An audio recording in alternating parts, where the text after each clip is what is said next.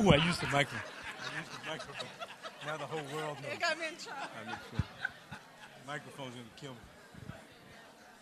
God bless you, everybody. We'll get started if you'd like, even if you don't like.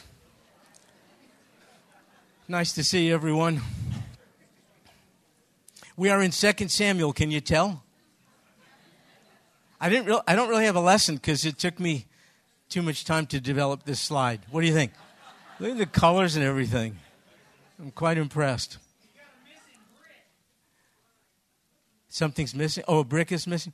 You know, leave it to Dave to pick that up. You know, he should be as attentive to the Word of God as he is to the slide here. He'd be like a giant. Instead, he's just a critic. Anyone could be a critic. Yeah, Clint. I hope not. we should probably move on here. so much for slides. Listen, let me fill you in. David was king. Uh, he was appointed by God. David Hamelech. Now listen, we have an Israeli here today, so I am nervous because there's like a ton of names here I'm going to destroy. And it would be really wonderful if you didn't throw anything. so David is king by God's doing, but he sinned. You know about it. With Bathsheba, pretty serious. And though he had God's forgiveness, there are consequences. And in his case, they were very severe family dysfunction.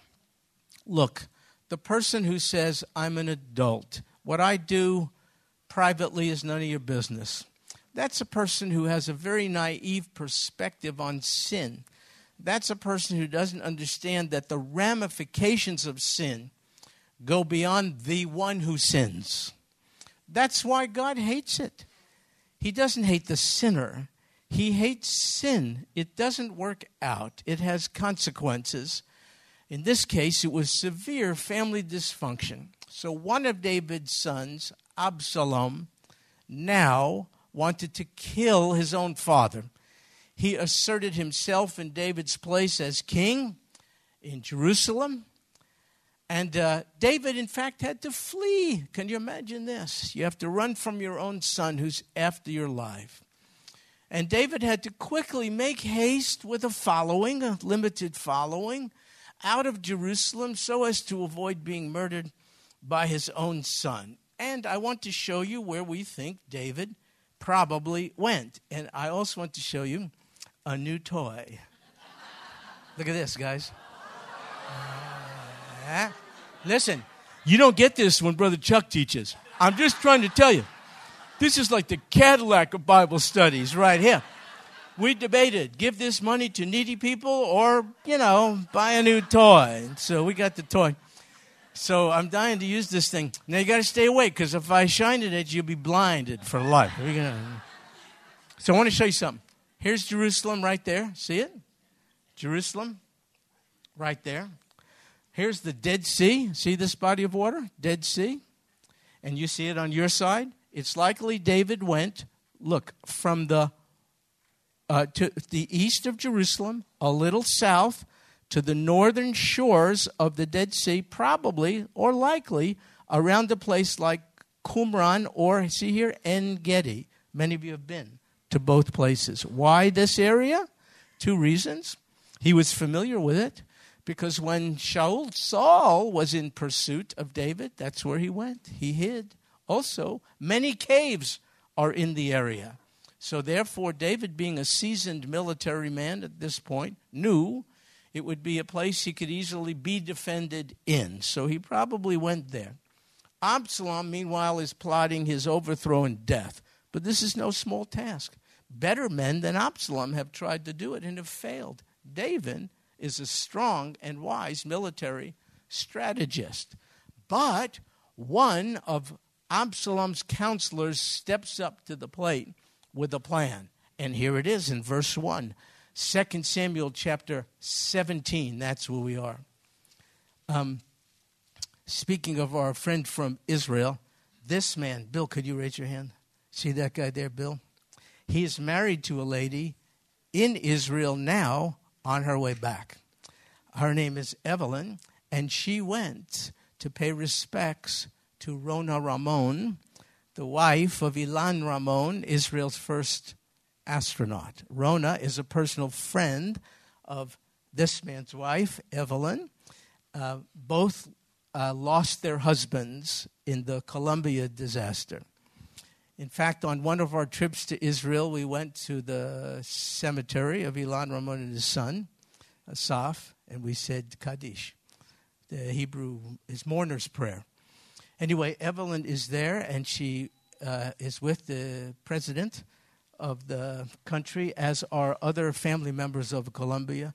Uh, and she introduced us to Rona on one of our trips to Israel. So she's coming back when, Bill? She comes back uh, uh, tonight. I'm sure it wasn't an easy time for the families, and we have been praying for them. So I point this out to you because I just want you to know you're not dealing with some rookies here. You know what I'm saying? We got maps and everything.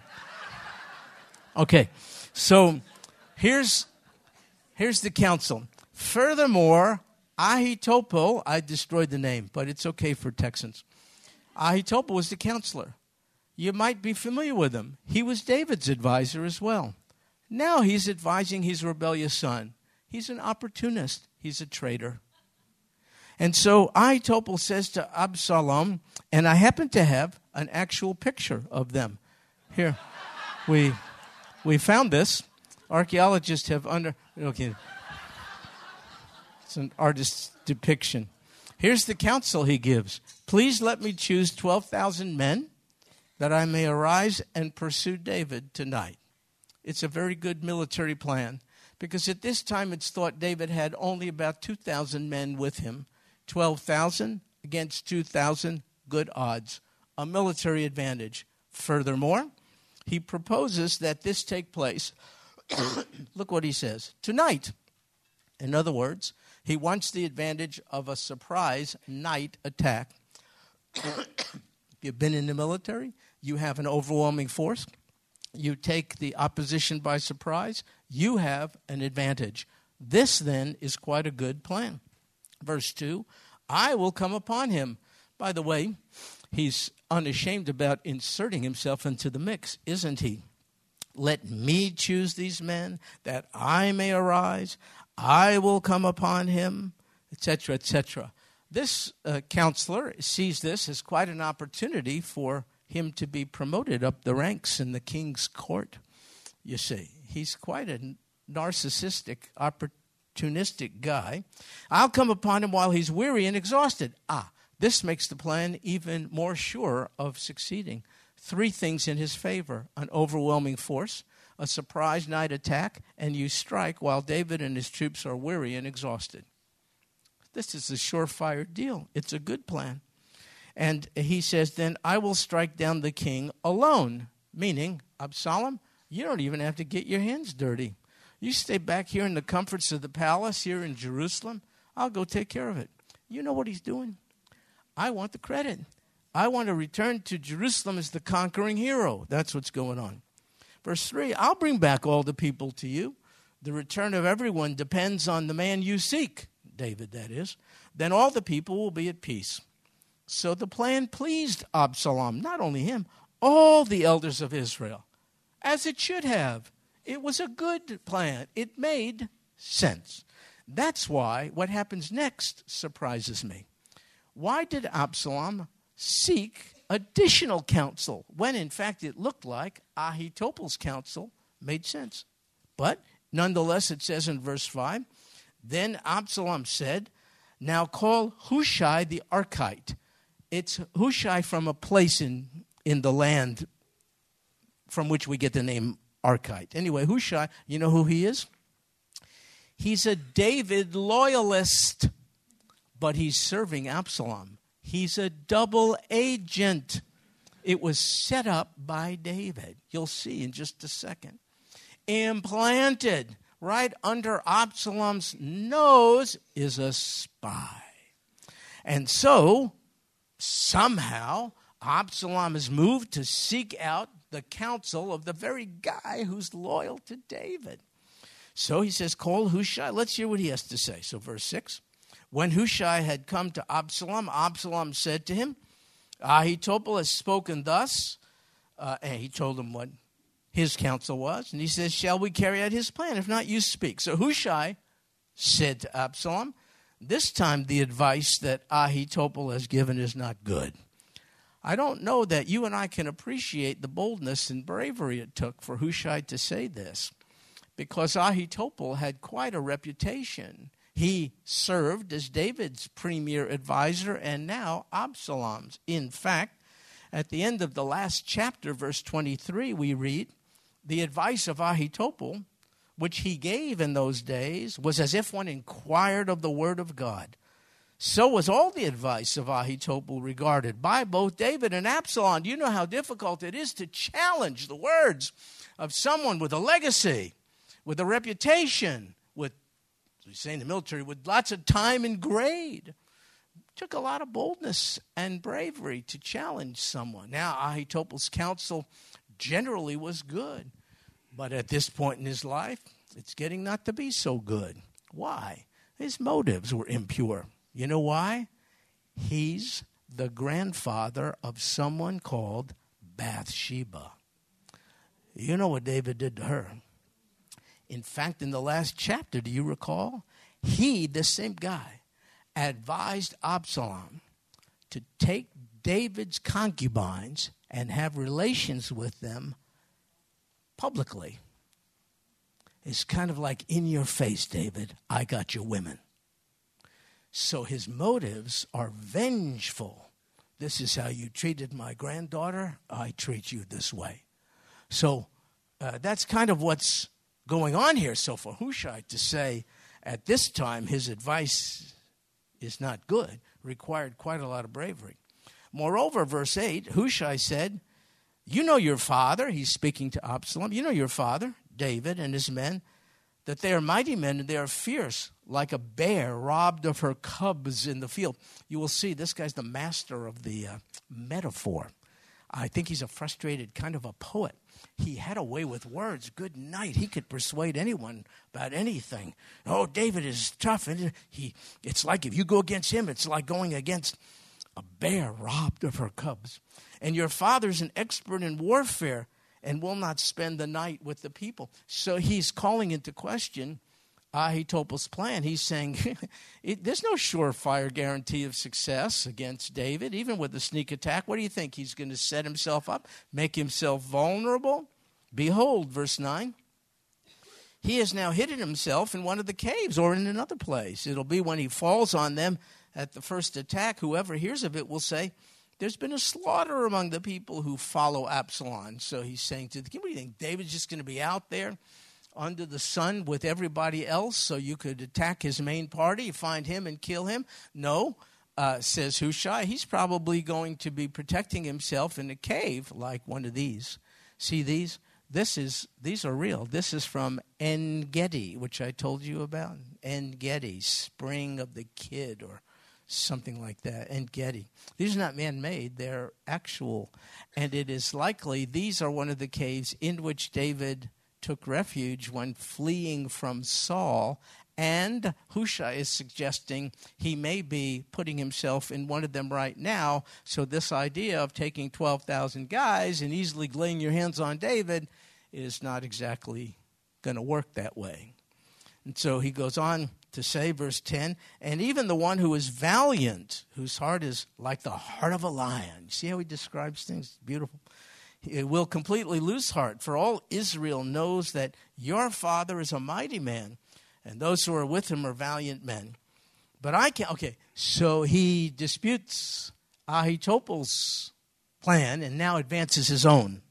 Hushai does. Verse 11 I counsel that all Israel be surely gathered to you from Dan even to Beersheba. Have you heard of that expression? From Dan to Beersheba is popular in the Bible let me give you an idea of what we're talking about here. Here is Dan in the north, and all the way down here is Beersheba, Beersheba. So over here on your side, you have the same thing. Dan is, where's Dan? There it is. It says D A N, right? Dan all the way down here to Beersheba. Look at this. And Dan was the most northern city in ancient Israel. Beersheba was the, oh, sorry, guys. I hope I'm not, I'm, oh, oh, my goodness. Sorry, I'll be, I'll be careful here. But it, for the sake of illustration, what's an eye? So, so, yeah. So right over there, Beersheba. So Beersheba was the southernmost city of ancient Israel. You know what the distance is between Dan and Beersheba? About 150 miles. It's like nothing. You know, when we take groups to Israel and we say, you will cover the books of Genesis to Revelation in our time there, you say, what are you talking about? How do you do that? It's a small country, folks. It's the size of New Jersey. You go from north to south in a, in a matter of hours. It's like nothing to it. Anyway, so Hushai's plan is, oh, no, O king, don't settle for 12,000. Let's recruit troops from the totality of the country, from Dan to Beersheba, as the sand that is by the sea in abundance. And then he says, and that you personally go into battle. Oh. Now, this is appealing to the ego of an already uncontrollably egotistical Absalom. He's a narcissist, and this plays right into it. You know what he's implying? Ahithophel's plan leaves you out of the glory. This one puts you right there. You'll be the conquering general. This will be nothing for you. You'll rally the whole country and you'll go after David and you'll get David and you'll ride back into Jerusalem on a white horse and people will fall down before and you'll be the king. And you can see this egomaniac. He's thinking, this sounds like a pretty good, pretty good plan. And there's another reason for it it buys time. Ahithophel's plan could have taken place that evening. You got 12,000 troops raring and ready to go. But to recruit troops from all over the country is going to take some time. That's why Hushai did it. It gave him time to warn David. Remember, he's a double agent, he's a spy in Absalom's court. So, verse 12 We shall come to him in one of the places where he can be found and we will fall on him as the dew falls on. Look at another beautiful poetic. We will fall on him as the dew falls on the ground. This guy is unbelievable. And of him and of all the men who are with him, not even one will be left. If he withdraws into a city, all Israel shall bring ropes to that city, and will drag it into the valley until not even a small stone is found there. Then Absalom and all the men of Israel said, The counsel of Hushai the Archite is better than the counsel of Ahithophel. No, it wasn't. So I'm left with this mystery. Why are they even seeking Hushai's counsel? Number one. And how could they possibly think it's a better plan? Uh, the first plan, Ahithophel's, is perfect. It guarantees success. You have an overwhelming force. You're striking. It's a surprise night attack. And you're striking while the opposition is weary, fatigued, and all the rest. It's a brilliant plan. What was it in them that caused them not to go for it? Well, here's what it says. Look at the rest of verse 14.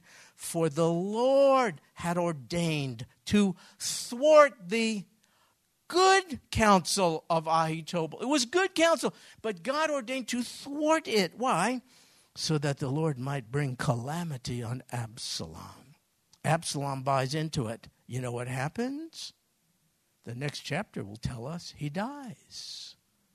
God, who is sovereign, is making sure that his king is going to be on the throne, not Absalom, King David. God, in his providential care of the universe, is proving himself to be greater than any worldly, fleshly leader.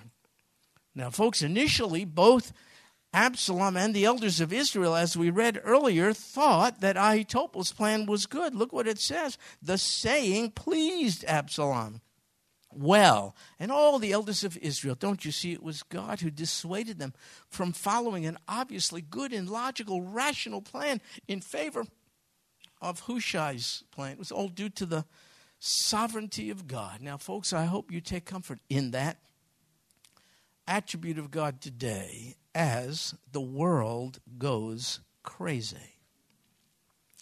The legislator in, legislation in New York has voted just one of the most grotesque pieces of legislation. It can't even be dignified by calling it abortion. It's infanticide. It's the murder of a perfectly viable baby right up until the time of birth. Do you know seven states already have that on the books? New York is not the first. And did you see the rejoicing in the legislature? Yeah, like it's victory. It's evildoers rejoicing over rebellion against God, the giver of life, who is in favor of the protection of the most defenseless ones. That is not a political issue. You belong to what party you want to. Vote for who you want to. You're free as a Christian. I'm not taking political sides. There's a biblical mandate to protect the defenseless. And who is more defenseless than an enwombed baby about to be birthed? It's sick. It's crazy. It's so crazy. It makes a guy like me want not to get out of bed in the morning. And that's not the right response. There is the right response, and I'll show you what it is as I uh, refresh your memory about something we read about in 2 Samuel 15, verse 31. This is what it says. And it was told David, Ahithophel is among the conspirators with Absalom. And David said, Oh Lord, please turn the counsel of Ahithophel into foolishness. You have the prayer of a person of God, and you have the response of a thoroughly sovereign God. And he rules. I love this particular image. He's got the whole world in his hands. It's not the political power brokers of either party or third party or fourth, whatever party you want. It's not folks in Venezuela, China, Russia, North Korea, or the or Washington D.C. who are calling the shots. They only think they are. Oh no. Behind the scenes, God is working out his plan, frankly, through the prayers of his people and in light of his sovereignty. What is the distinctively Christian response to all this? It is not a clenched fist, it's not cynicism and bitterness. No, it's prayer. Now, you can do anything. You can protest, you can burn down buildings, you can do anything like that. Anyone could do that. But a believer has the distinct privilege, only a believer, of praying. And I'm seeing in this chapter, that's what gets the job done. David prayed, God heard. And God made the otherwise good counsel of Ahithophel seem like foolishness to Absalom the king. God is at work, but it's behind the scenes. That's our problem. In fact, David didn't know about this, did he? You know what David knows now? I don't know what's going to happen to me. That's what he knows.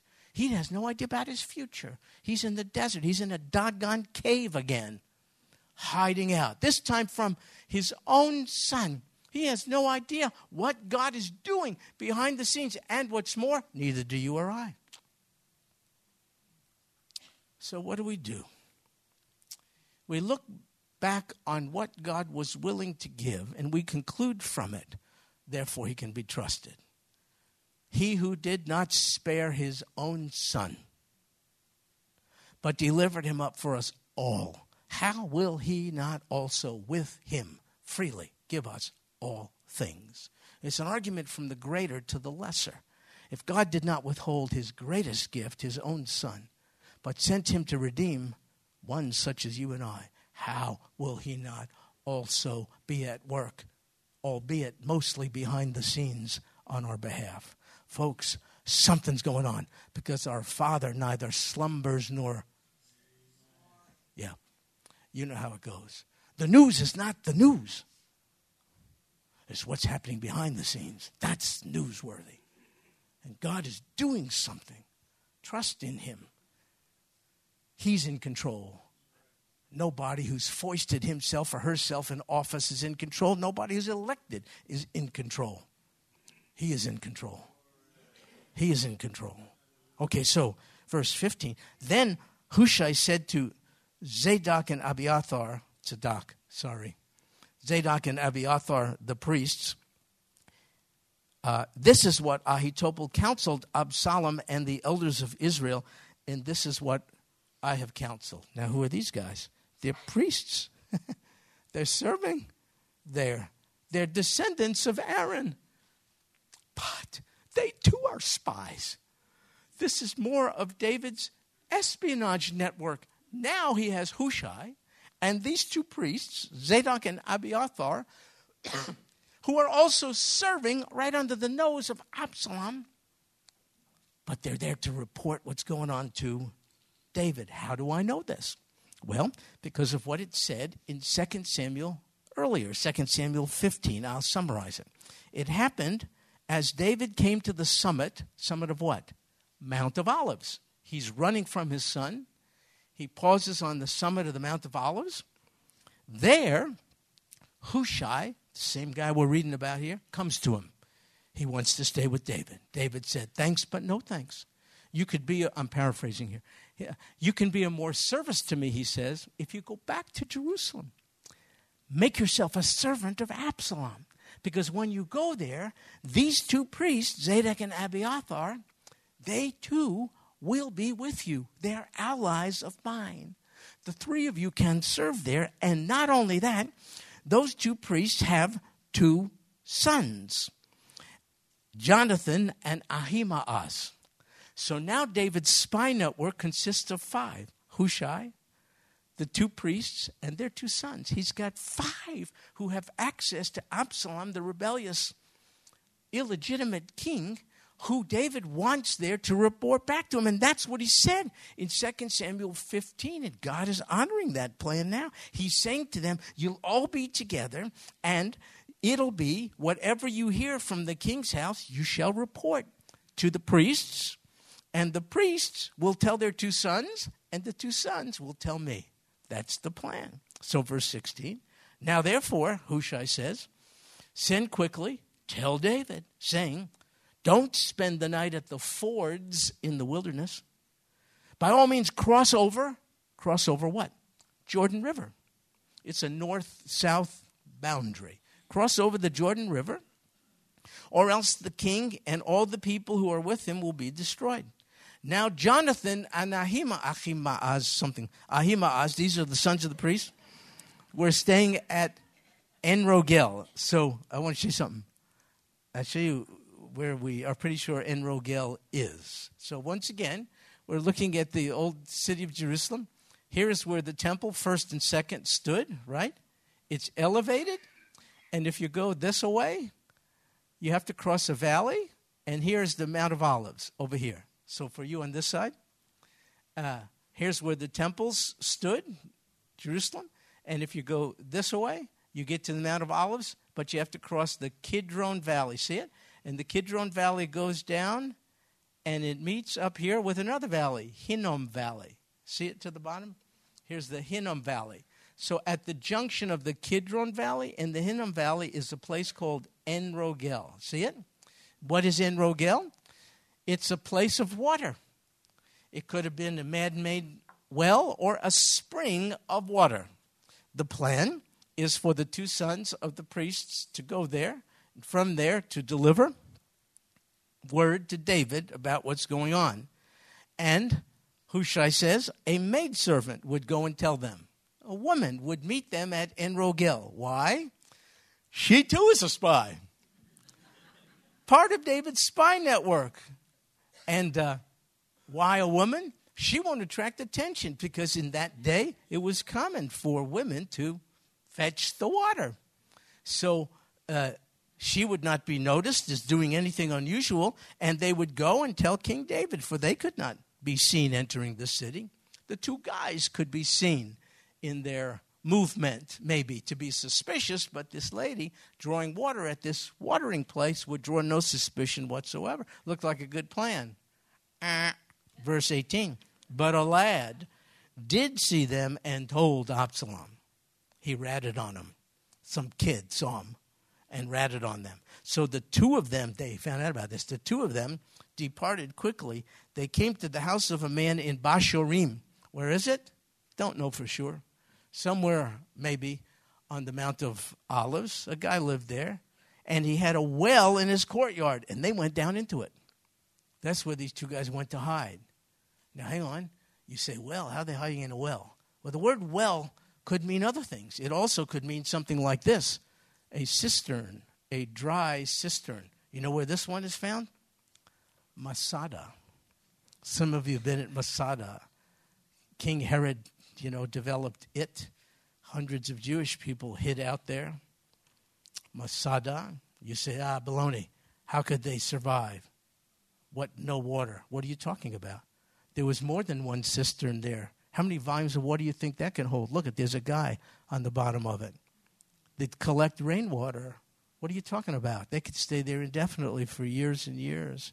So it's probably in something like this that these two guys were hidden. What's more, verse 19 the woman took a covering and spread it over the well's mouth and scattered grain on it so that nothing was known.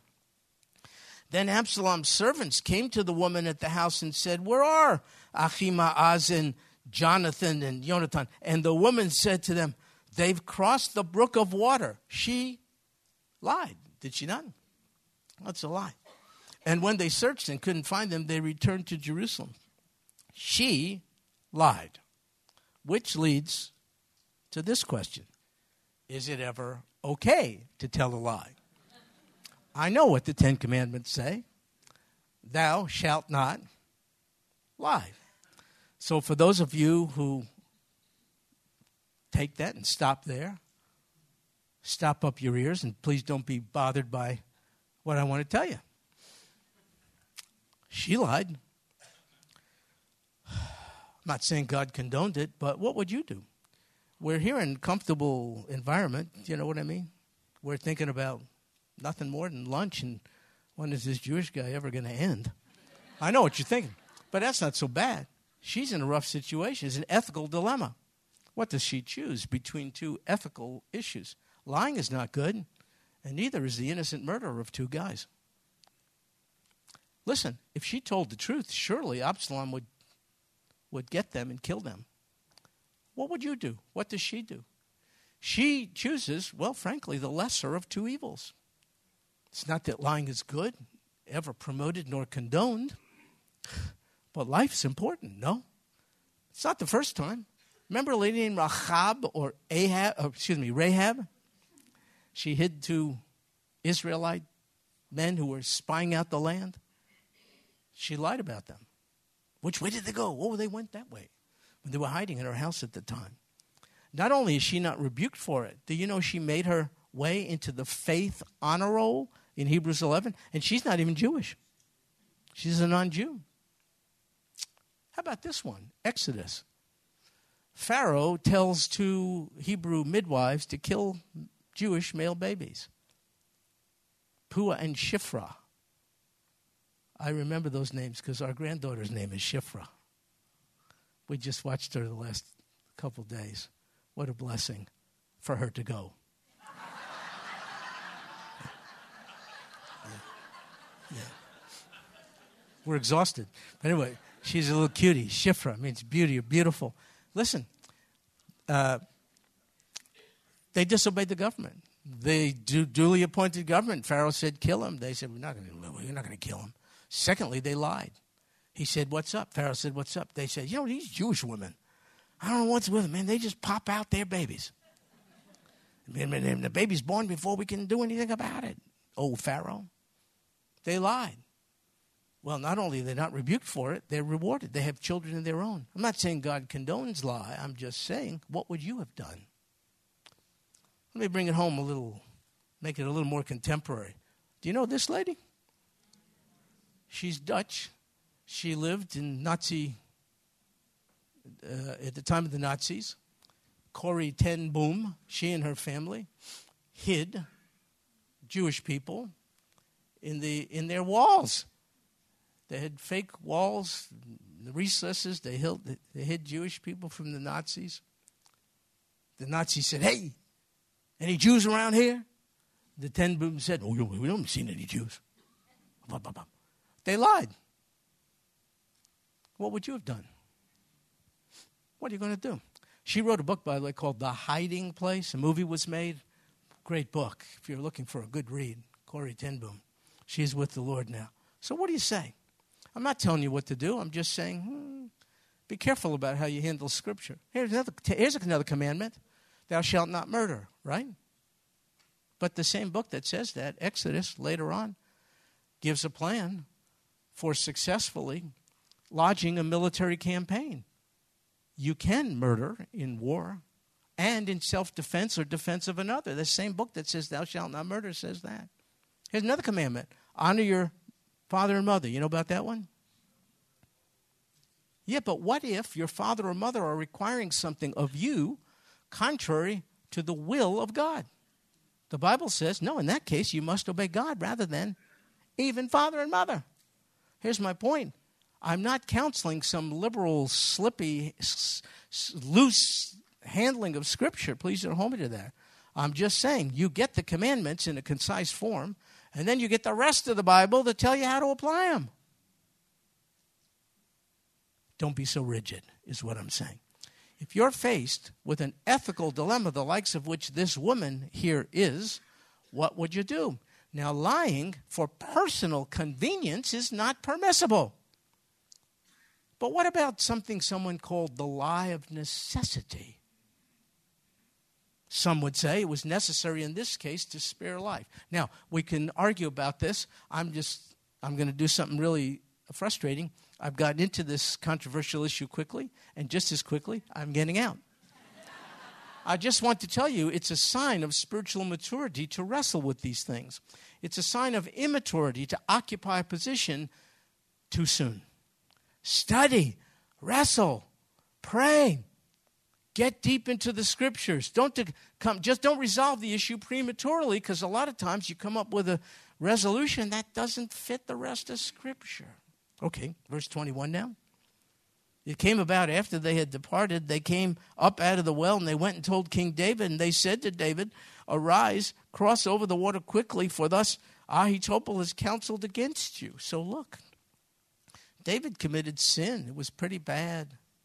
David confessed it and repented of it. I know this. Read Psalm 32 and Psalm 51, and you'll see.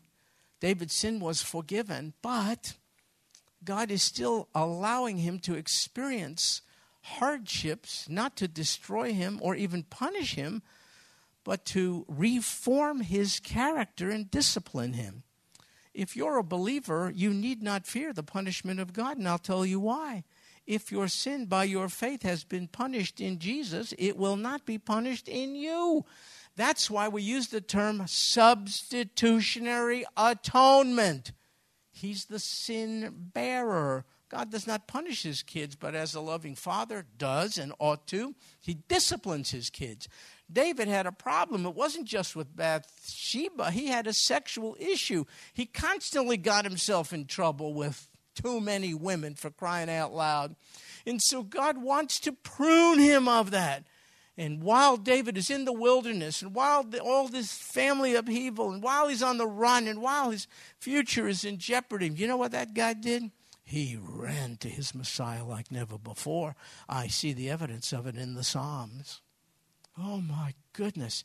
He developed such a lack of confidence in his flesh and so much trust in Almighty God. He ran to him in his pain and and with his praise, instead of running to wine, women, and song and fleeting pleasures, he ran, he ran to his God, his constant stay and hope, and all that was taught him. And I wonder if David was living out something he didn't know about, but we know about because we have the New Testament, Hebrews 12 11. All discipline, for the moment, seems not to be joyful, but sorrowful. Yet, to those who've been trained by it, later, afterwards, it yields the peaceful fruit of righteousness.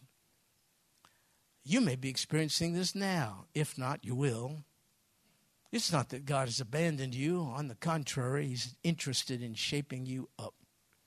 He's pruning us so that we can be more like Him. Praise God. Most of the world doesn't give a lick about you. The creator of the world do. We ought to rejoice. So, verse 22 David and all the people who were with him arose. They crossed the Jordan, and by dawn, not even one remained who had not crossed the Jordan. Now, when Ahithophel saw that his counsel was not followed, look what he did with such clarity of thought, such deliberation. Look, first, he saddled his donkey and arose. Then he went to his home, his city. Then he set his house in order. In other words, he straightened out his legal and administrative affairs. He set his house in order. And then he strangled himself. He died, and he was buried in the grave of his father. He took his life. Why did he do it? his identity was so tied to what he did that when he could no longer did what he did, when that came to an end, he thought it's time for me to come to an end. What did he do? He was David and Absalom's key counselor, but now he wasn't. He was demoted in favor of Hushai's counsel. He couldn't handle it because his sense of personhood was tied to what he did, not to who he is. That could happen, particularly with men. Anyone, particularly with men, because we find great satisfaction in pursuits outside the home. Our job becomes us. So when the job ends, we think we should end. That's why I pray for guys like crazy during times of unemployment. Because during times of unemployment, guys are prone to feel of no value. Listen, it happens even in the ministry. It's a very dangerous thing when the pastor thinks his life is his church. No, it's not. His life is a relationship with the head of the church. It's not the church. That's just something God gave you the privilege of doing to keep you off the streets.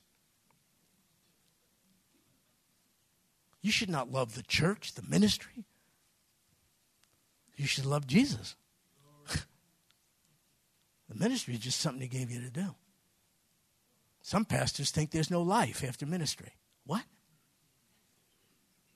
Did Jesus die when you retire? So that's one reason why he took his life. Second reason, he's smart. Remember, he's a wise counselor. He knows Hushai's plan is going to fail.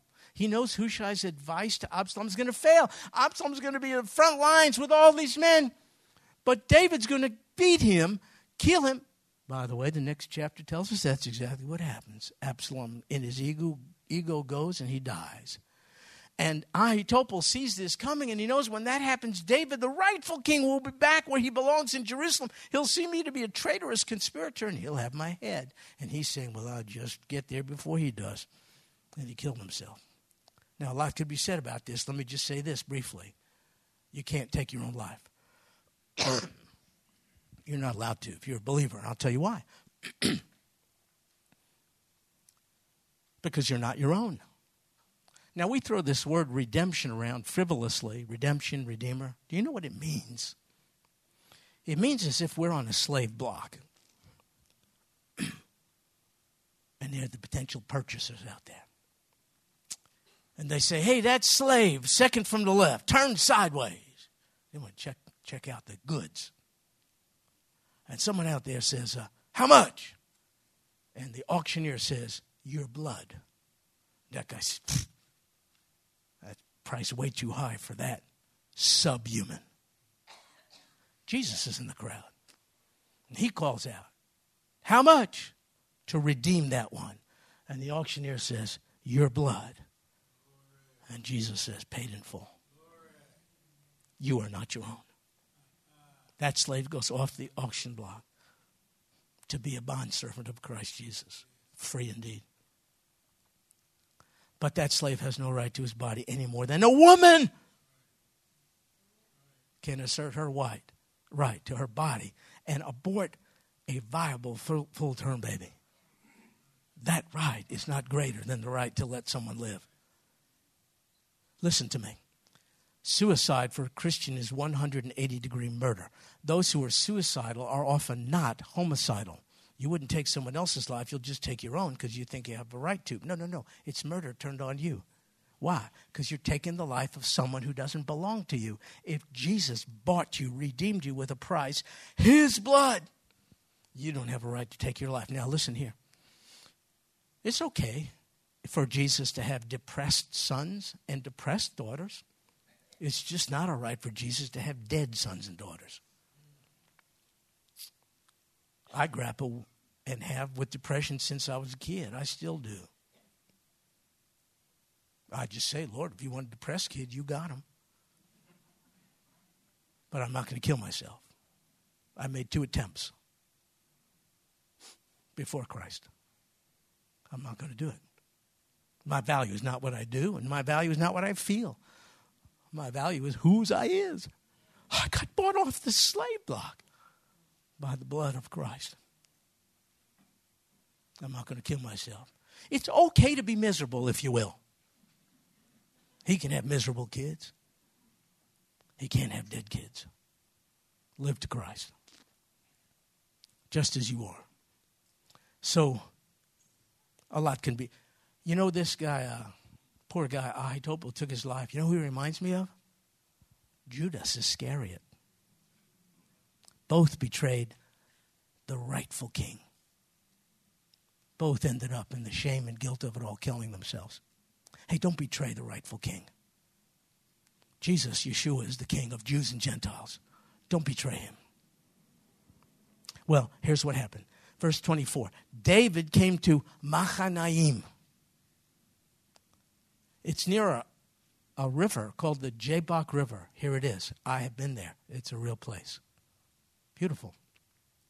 The first time I went there, I was so overwhelmed because I remembered the significance of this place. In the Bible, I thought, oh my goodness, now I am here at the Jabbok River. David is there, and uh, Absalom crosses the Jordan in pursuit of him. And Absalom and his army, they camp out, the text tells us in verse 26, in the land of Gilead. Gilead. Look, I want to show you something. Gilead is not a city, it's a region. So here's Gilead. See it in red right there? It goes like over here, this way. And can you all see it over here? Gilead? Right over there? That's Gilead. So it's on, um, what side is that? East side of the Jordan River, elevated, kind of a mountainous area. David is right around here, Machanaim, somewhere around the Jabbok River. Absalom and his troops are either south of the river or north, I don't know, somewhere here in Gilead, somewhere around here. Hey, when you think of Gilead, what comes from Gilead? A balm. It's a medicinal plant. There's an old African American spiritual with these beautiful words. Listen, there is a balm in Gilead.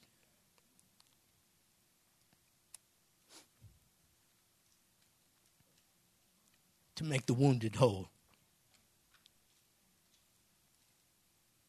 There is a balm in Gilead to heal the sin sick soul. Slaves wrote that and sang it. They found freedom not from man, but they, they, they, they found freedom in the God man. They were not talking about a plant. Jesus is the balm of Gilead. Some people want to bypass the Old Testament. What is wrong with them? Correct. So now, when David had come to Mahanaim, listen, three guys, I'll go fast. One guy named Shobi, another guy Mahir, and another guy Barzillai. They meet him. Look what they do, verse 28. They bring him stuff beds, basins, pottery, wheat, flour, barley, all this, beans, lentils, honey, curds, sheep, cheese. Why? Because David and his group need food. The people are hungry and weary and thirsty in the wilderness. Now, as we come to a close, I want to tell you something. David's at Mahanaim, and these three guys bring him all this stuff. The first time Mahanaim is mentioned in the Bible is the book called Bereshit or Genesis.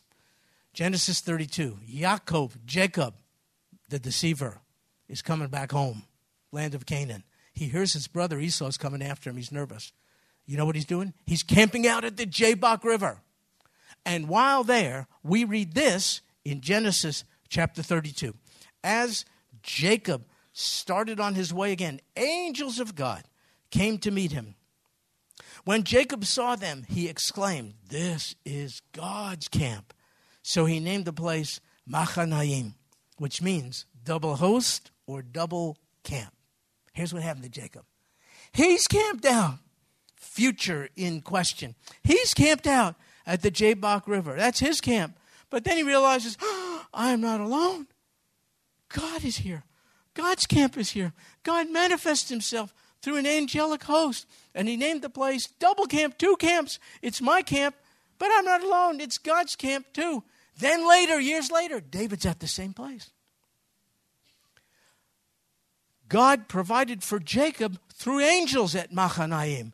God did not send angels to David. He provided, nonetheless, to David through three smelly guys, at least one of whom is not even a Jew. He's a guy from Ammon, present day Jordan.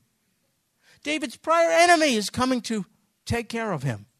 Here's the point, folks God doesn't lose sight of his kids wherever they are in the world. And he can deliver the goods through invisible or visible means. It might be an angelic host, and it might be a caring other who provides for a material need. It's all from our Father who has all resources at his disposal. You may think you're being put down by power brokers in this world, but all along, our God, your God, reigns. He knows where you are. Wherever you are, wherever your locale is, call it Mahanaim. It's not just you. God is encamped there as well. You, as a believer, have two locations. One is physical or geographic or circumstantial, but the other, which must prevail, is spiritual. So, you may be a Christian in Houston. That's your physical locale. But the one that's more important is that you're in Houston and in Christ. You may be a Christian in the throes of cancer, but you're in Christ. You may be a Christian in the throes of unemployment, but you're in Christ. You may be a Christian in the throes of family upheaval, but you're in Christ. I didn't say ignore the first location, but it must be informed by and give way to the second eternal location, no matter what is happening. Circumstantially, you are in Christ. Mahanaim, there are always two camps. Look for the camp of God. Don't despise him if his delivery of goods to you is just through ordinary fleshly people. It's not extraordinary at all. And don't doubt that he may choose an extraordinary means to rescue you as well, for he has the armies of heaven at his disposal. He has not abandoned this sinking ship. You know why? It's not a sinking ship. He knows exactly what he's doing. He's steering it. Here's the issue make sure you're in the boat with Jesus. How else are you going to be guaranteed you're going to get to the other side? That's what I want to know. Machanaim. In whatever it is, I didn't say deny it, be unaffected by it. I just said it doesn't loom that large when you remember you're also in Christ Jesus. Machanaim as he was with Jacob, as he was with David, he is with you. For Jesus is the same yesterday, today, and forevermore. And that's why we bow, we bow before you, Lord Jesus. We refuse to be called religious people. We don't want any of that religious stuff, some system. We have a relationship with you through a mediator, Jesus, our Passover lamb. For all people, you stand willing to rescue us from the auction block. And then we read, if the Son sets you free, you shall be free indeed.